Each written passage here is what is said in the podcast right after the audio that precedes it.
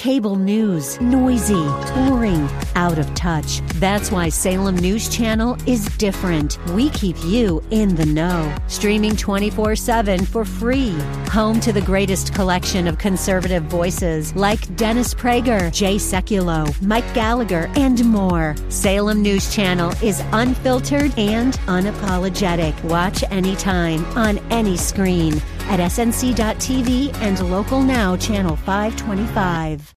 Hi, it's Hugh Hewitt. Welcome to the interview with Hugh Hewitt, sponsored by AndrewandTodd.com. Andrew and Todd are with Sierra Pacific Mortgage.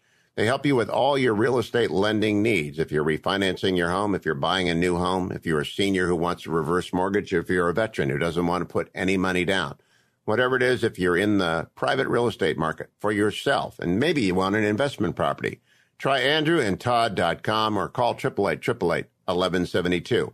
Now on to the interview with Hugh Hewitt. So glad now to welcome Christopher Rufo to the Hugh Hewitt Show. Hello, Christopher. Welcome. It's great to be with you. Now, if I've read this correctly, you are from Sacramento originally, then you go to Georgetown, then you go vanish back into the Pacific Northwest at the Manhattan Institute, where you a, are uh, a, a, a, writing whirling dervish uh, for uh, the uh, uh, the City Magazine, the City Journal, and for the Institute. Did I leave out any major part? Yeah, you know, I, I spent about 10 years abroad uh, and, and all over the country as a documentary filmmaker. That was kind of a, a, a brief decade interlude, but other than that, that's about it. You know, I found the documentary filmmaking stuff to be hard. I did that when I was a youngster in LA, and it was hard. Did you enjoy it? It has its ups and downs. I think the first five years or so, I really enjoyed it. I got to travel all over all over the world. I got to meet incredible people. I spent a lot of time out in the field. Um, but it becomes a grind. Uh, the editorial process seems interminable. Uh, it's a brutal business, and I think ultimately you feel like you're out of the game. You disappear for a few years to make a film, you pop back up, you release it, and then you disappear again. So, uh, writing, which you can, you know, crank out, you know, op-ed in a couple hours sometimes, uh, for me is a lot more fun.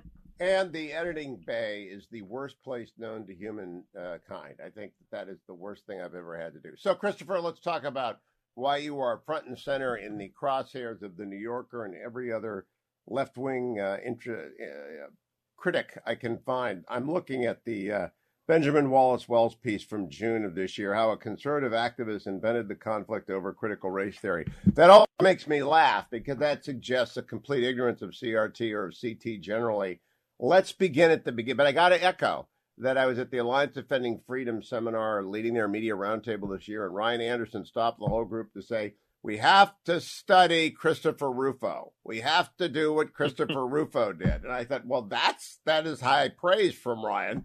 Uh, tell us what you did. Tell us why the New Yorker and every other lefty hates you.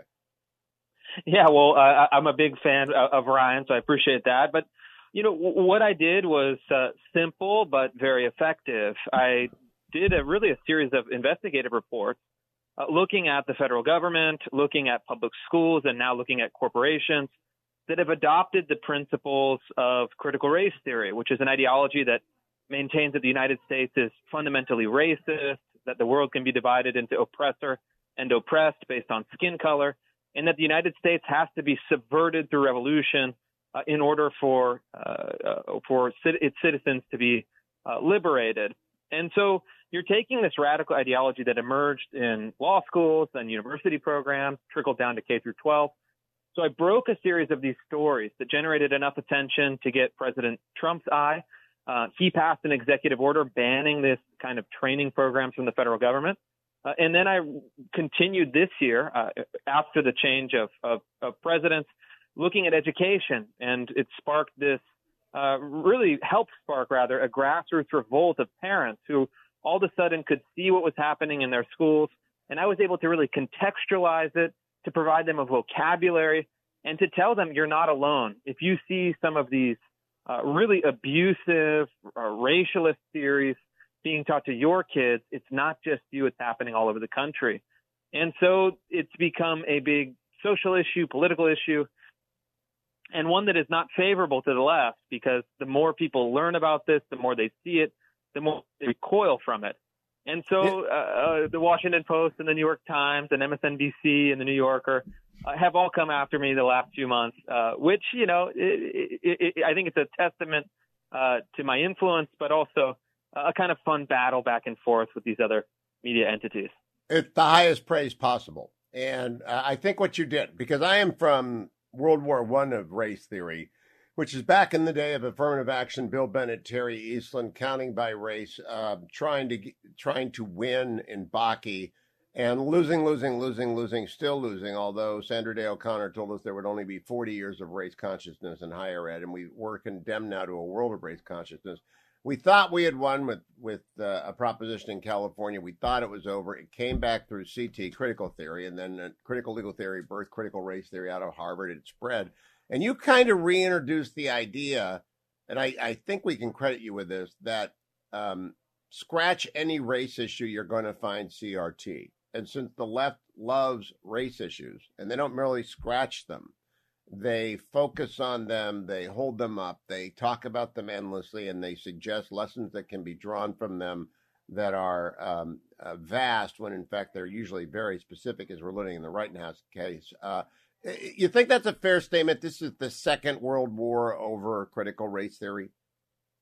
I think that's right in the sense that critical race theory is a synthesis a lot of a lot of the ideological work and political activism of the 1960s. They've reinvented what used to be uh, uh, subversive or outside activism. They've reinvented it and really laundered it through university language, legal jargon, and its own constellation of new concepts and new uh, vocabularies. And so you don't get the same sloganeering, but what you get is really the same fundamental principles and the same end goal. They want to engage in the suspension of private property rights, the redistribution of land, wealth, resources, and occupational opportunities by racial category. And they want to have an absolute leveling at the back end, equality of outcome rather than equality of opportunity or simply equality as individuals under the law. And what they're trying to do now is a bit more sophisticated and a bit more insidious. Uh, rather, again, than being outsiders, they're now insiders. They're in charge of uh, America's most prestigious institutions, not only in academia, but in K through 12 education, in the federal bureaucracy, uh, even in the HR departments of large companies. And they're trying to manipulate the levers of institutional power, the levers of the uh, legal regime, in order to achieve the revolution that escaped the activists and agitators in the 1960s. And thus far, they've managed to gain a foothold. I don't think they've actually changed policy in any fundamental way. That's certainly their goal. And I think when it touches people in their own personal lives, things like teaching this ideology to kids, taking children, for example, as young as four or five years old, separating them by race, telling some that they're oppressors, other that there's that, that others that they're oppressed. Uh, this is what's really motivated and ignited this parent revolt because people are saying, wait a minute, in academia, we know that academia has been corrupted by this for decades. You expect it, but it's not uh, threatening their way of being. It's not threatening their kids. It's not uh, really abusing them in the classroom.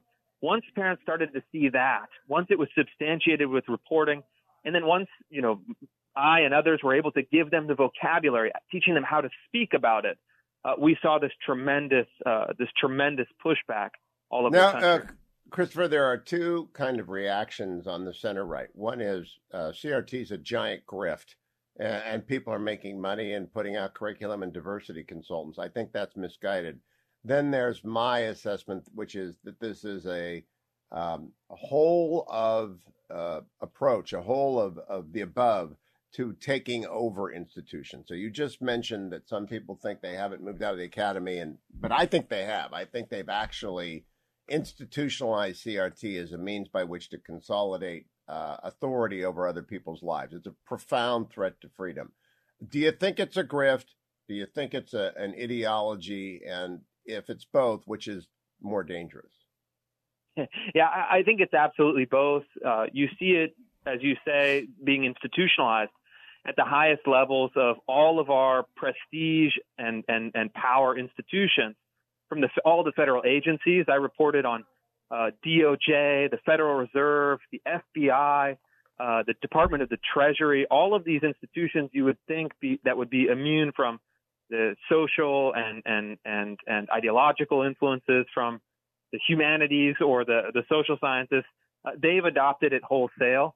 And then underneath it, what you see is a, uh, a category of uh, racial equity consultants or, uh, or, or, diversity, equity, and inclusion consultants that then bill bill institutions like the government, like school districts, uh, you know, lawyer rates six, seven hundred dollars an hour, uh, in order to tell them that they're fundamentally racist, that they do these uh, bogus equity audits. They're almost like the uh, Scientology exams, uh, where they take your pulse and tell you uh, that you're that you're internalized racist, um, and then they offer essentially a roadmap of reforming your institution to eliminate all unconscious bias. And these are eliminating invisibilities. It's very hard to prove one way or another. It's it's an article of faith.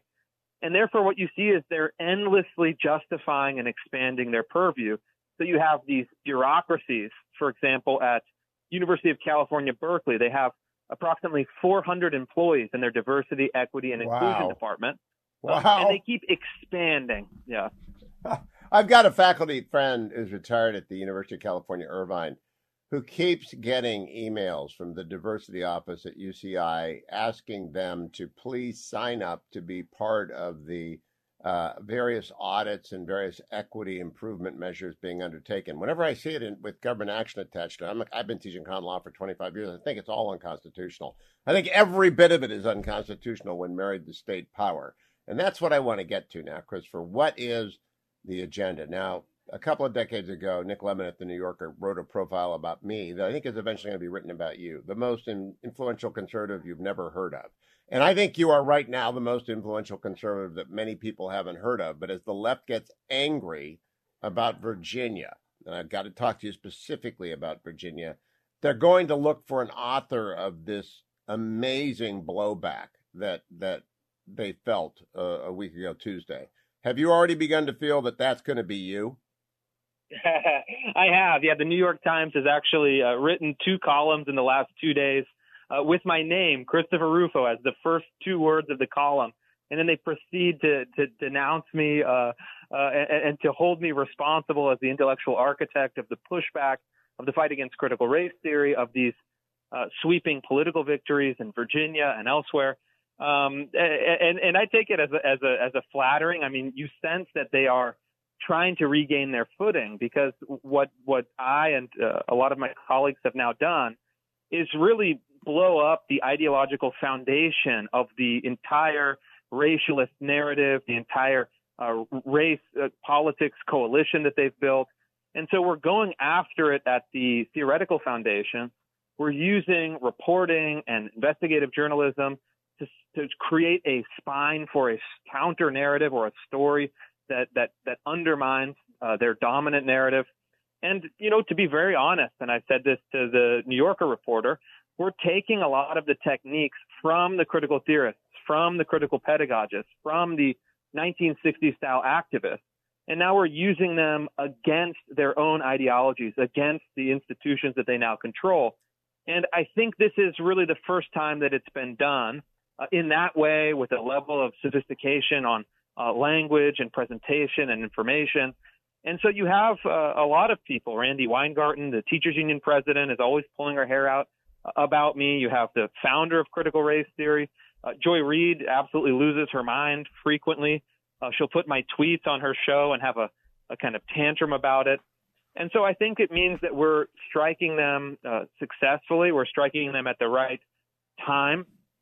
And I always think of when you're dealing with opposition uh, media, uh, you're really engaged in a, a, dialectical process with them. They define you, uh, but then you also have some ability to influence uh, how they present you to your opponents. So how they present me, for example, to the left wing audience. Um, and that's something that you can play with, that you can have some fun with, because for every hero on your side, you're a villain on their side. Um, and as long as you're okay with that, as long as you uh, try to uh, uh, enjoy it or play with it or have fun with it, um, I, I, think we can be successful. And hopefully, what I've done serves as a model for others. Yeah, when you when you refuse to be marginalized, you expand your authority, your influence. Let me tell you, there is a whiff of Alinskyism about your tactics, and I mean that as high praise. A lot of people don't take the charge of Alinskyism very seriously, but it's a non ideological charge about organizing, messaging, targeting, focusing, and thereby changing and persuading minds. How do you react to that? There's a whiff of Alinskyism around Christopher Rufo.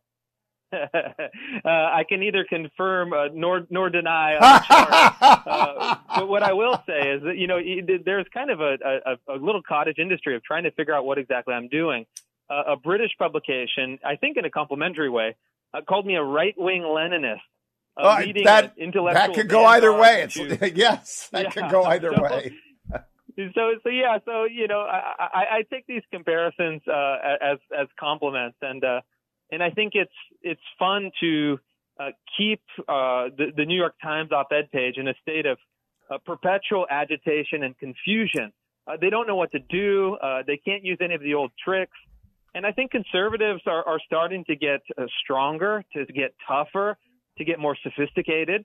Um, and and we found that now the left, that it's achieved dominance in institutions, um, they have to take a defensive posture, and they're used to being uh, the the the outsiders or the activists. Uh, now they're the administrators and the bureaucrats, and so we can really have fun poking and prodding, um, exposing them, doing the document requests, uh, engaging in records production, uh, and then just laying siege to their to their ideologies, laying siege to their institutions, uh, and and that's what we're doing. Well, the film work makes a lot of sense because then you know how to lay out a narrative and you know how to tell a story. And I think the modern definition of conservatism has to be preceded by coherent, competent, combative, and constitutional. Those are the the big C's for me. And if you don't know what you're talking about, you're a menace to the to the center right if you don't know what the Constitution is, you're a menace to the center right. And if you do not have a necessary level of combative courage, you're not going to be very effective. You've got all the, the right tools. So I'm going to warn the New York Times you're in a sealed train headed from Seattle to Washington, D.C., and they've got to stop at pulling your Leninist move. Let me talk, Christopher, seriously about Virginia, because one of the reasons the appeal to parents' anxiety about CRT was so profound is not only is it real, and I think I'll have you, first of all, deal with the CNN response. We know it's not in the curriculum, but not only that, it appeared against the backdrop of a shutdown. So it was in relief against incompetence. Would you do both of those in first term? The first, which is CNN, it's not taught in the curriculum. Of course, you know it's not taught in the curriculum. It's like a talking point that's spread out everywhere on all uh, left wing media and indeed all legacy media now. So, of course, it's not taught in the curriculum of Virginia.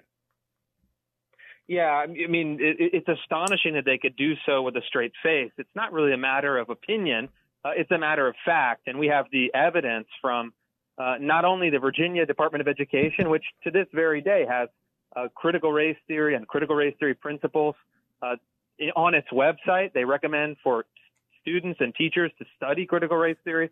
Uh, I also have found documents dating back to 2015 when Terry McAuliffe was last governor his Department of Education again promoting critical race theory to all uh, school districts in the in the state. Uh, and then we have reports that were generated from parents who filed records requests that Loudoun County, Fairfax County, other counties were paying consultants sometimes $625 an hour for critical race theory uh, training, and then creating lesson plans uh, in in in Loudoun County, for example, explicitly teaching critical race theory uh, to high school students. But uh, the the the game that they play is they, it's like saying, you know, we're teaching the Ten Commandments and we're teaching the Holy Trinity, but we're not teaching Christianity because we didn't label it Christianity. Um, you know, these are the principles. If you're teaching whiteness, white fragility, white privilege, intersectionality, systemic racism, those are the key five principles of critical race theory, whether you label it as such or not. Would you run through those five again, Christopher?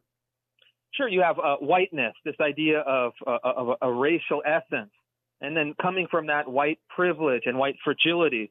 So how white people benefit from the system of white supremacy and how white people react when their whiteness or white supremacy is thinking is exposed. Uh, so those are three. You also have intersectionality, this idea that you're a collection of of, of racial, sexual, and gender uh, attributes that can be bucketed together to determine your position on the oppression hierarchy. And then finally, systemic racism, which is a core idea of critical race theory that explains that uh, the entire system of the United States, from the Declaration to the Constitution to the 14th Amendment and even to the 1964 Civil Rights Act, they're all uh, uh, camouflaging uh, deep uh, white supremacist domination that extends uh, throughout American history to this day. Uh, and so uh, these are the core five, the big five principles of critical race theory. Um, and we know that that that uh, dozens and and likely hundreds of schools in Virginia are teaching a combination of those principles. Um, uh, you know, I, I don't think they know uh, where it or, where it originates from. Yeah, I don't think parents imagine what they know to be true. Parents actually experience things and they don't write down, but they recall what it is that offended them. They get upset. But also in Virginia, there was a school system that basically shut down across the state for a year and a half because of teachers' unions. While private yeah. schools remain largely open, as the number of tragic fatalities, I think we're in the single digits in Virginia from COVID. And of course, it was not a risk to children. They're still being masked. Against that backdrop, with no incentive to get your children vaccinated, and I'm a big pro vaccination person. I think people ought to get vaccinated and talk to your pediatrician about your 5 to 12 year old. But generally, against that backdrop, parents paid much more attention to what wasn't there, Christopher. It was one of the few civil, silver linings of the shutdown was that parents paid a lot of attention to the decrepit ruin of public education, and they found at the rotten core of some rotten cores CRT. Yeah, that's right, and and and parents, you know, have have total justification in being frustrated with uh, the school closures, with unreasonable and unscientific uh, mandates, and and with a system that clearly prioritized the interests of the teachers unions over the interests of families and children. And then on top of that, you had parents that were expressing their frustration to school boards at meetings, these viral video clips uh, that, that were happening all summer uh, and into the fall. And then the school boards were just stonewalling, obfuscating, lying, and even in the case of Loudoun County, uh, covering up a sexual assault that occurred on school grounds. And so what we're seeing now, and I think that this is really the agenda for the future, is you have to restore trust uh, between parents and schools. And what I'm going to be advocating uh, in the coming uh, legislative session for states to adopt is a, a legislation on curriculum transparency. In the era where teachers are all familiar with remote learning, where they all have free digital Dropbox services like Google Drive or Microsoft OneDrive, um, I think that that schools have a responsibility to make the curriculum on these sensitive issues like race, gender, sexuality uh, easily available over the internet to parents, so you can log on and see exactly what's being taught to your kids. I think that would solve a lot of this problem. I think uh, if they do it right, it would restore some trust. Um, so that's what I think the next step is in this movement. I- would love to see it happen in Virginia as well as all the other uh, red states. Uh, Christopher, you, you uh, create me a question, and I haven't thought it through. I don't know if it's a good idea or a bad idea, but every teacher now has the ability to teach on camera for every class. Is there an objection out there to having every teacher on cl- on on screen available at all time for the parents of the children in his or her care?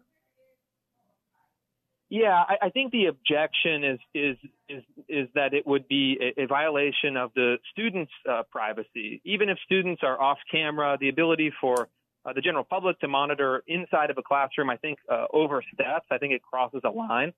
Uh, and I, I, I tell parents, I speak with parents a lot, and they say, "Oh, you know, what we really need is cameras in the classrooms." And I and I tell them, if you are at the point where you your your trust in your public school, the trust in your child's teacher is so low that you want to monitor it as if it were a, a kind of prison or a penal colony, um, you should immediately find a new school for your kid. Do whatever you have to do.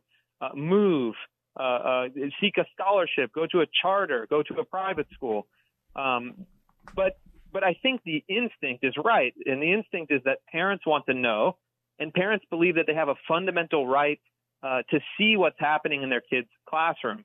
And so I think the reasonable compromise is simply to say, all lesson plans, teaching materials, books, resources, videos, websites, everything that you're that you're putting together to teach kids on these issues that parents are worried about. You just have to put them in a Dropbox folder uh, so parents can uh, click in and see what's happening in the classroom.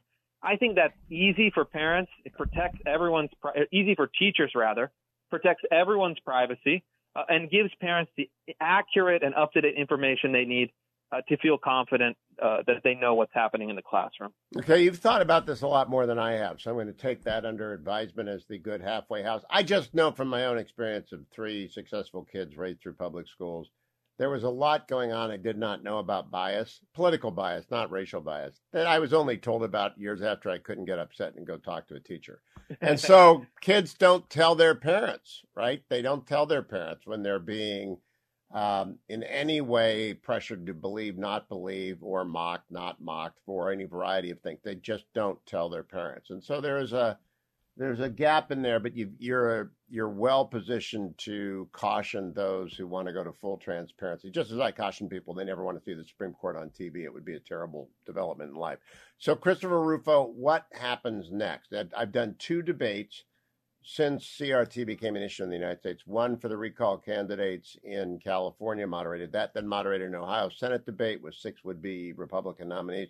Talked about CRT in both settings was criticized by legacy media in both settings for raising CRT, even though half the country's on fire and the and uh, half of the other half is concerned and one half of the other half is in denial. What do you think ought to happen in the political discourse about CRT? Well, I think we just have to keep uh, providing the evidence. We have to keep explaining the terminology. We have to very patiently keep building the case.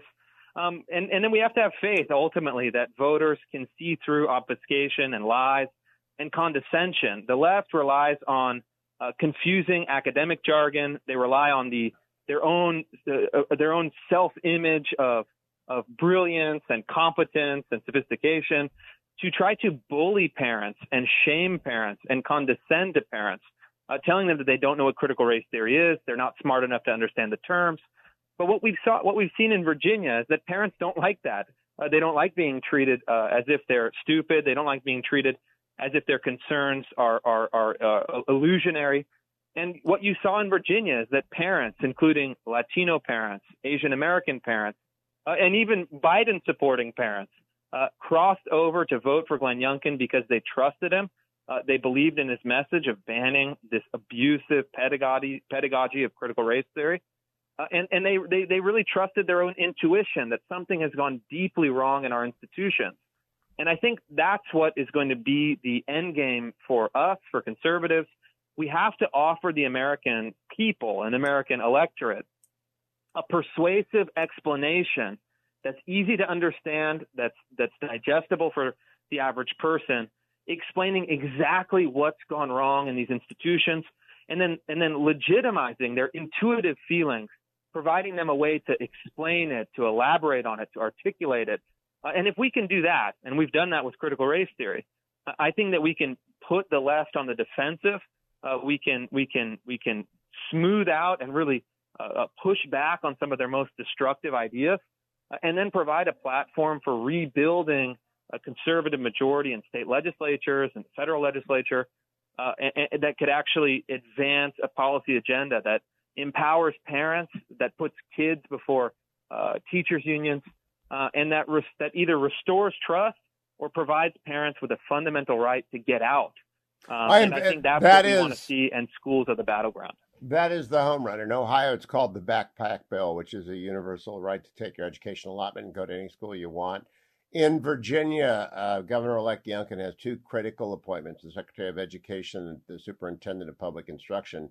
And I'm hoping he reaches down deep into a younger generation that is more combative and more actually happy warrior than anything else, willing to to take the Randi Weingartens and the other uh, the liberal wing that protects every single exposure. I don't like the Project Veritas stuff.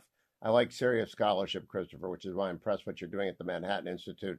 So, last question: What's next for you? Are you working on a book, on a film? I I think it's very interesting your film skills uh, coming to play in a political debate. That's very Andrew Breitbartish. That's very that's very Andrew is a friend of mine. I knew him pretty well, and and he did have about him a camera's eye, which is a great thing to have.